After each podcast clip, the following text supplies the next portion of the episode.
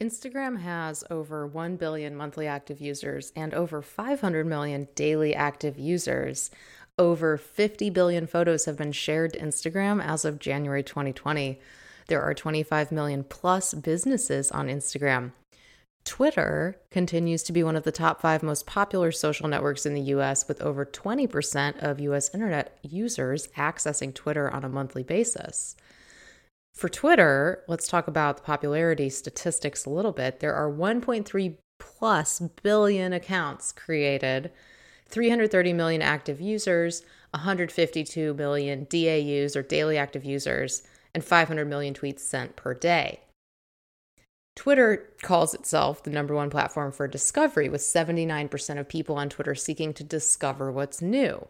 Interesting because as you heard in our briefing last week, trust in news and at information coming from social media is at an all time low, with only 17% of people saying they can trust information from social media. So, 22% of US adults use Twitter. That means more US adults have a smart speaker than use Twitter.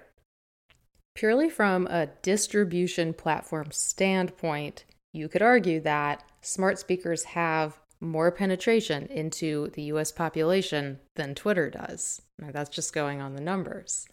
Another aspect about all this is when do you use these networks? What is your state of mind or intent when you choose to go to one versus the other? And I really just want to focus on Instagram and Twitter because I think that they are really key.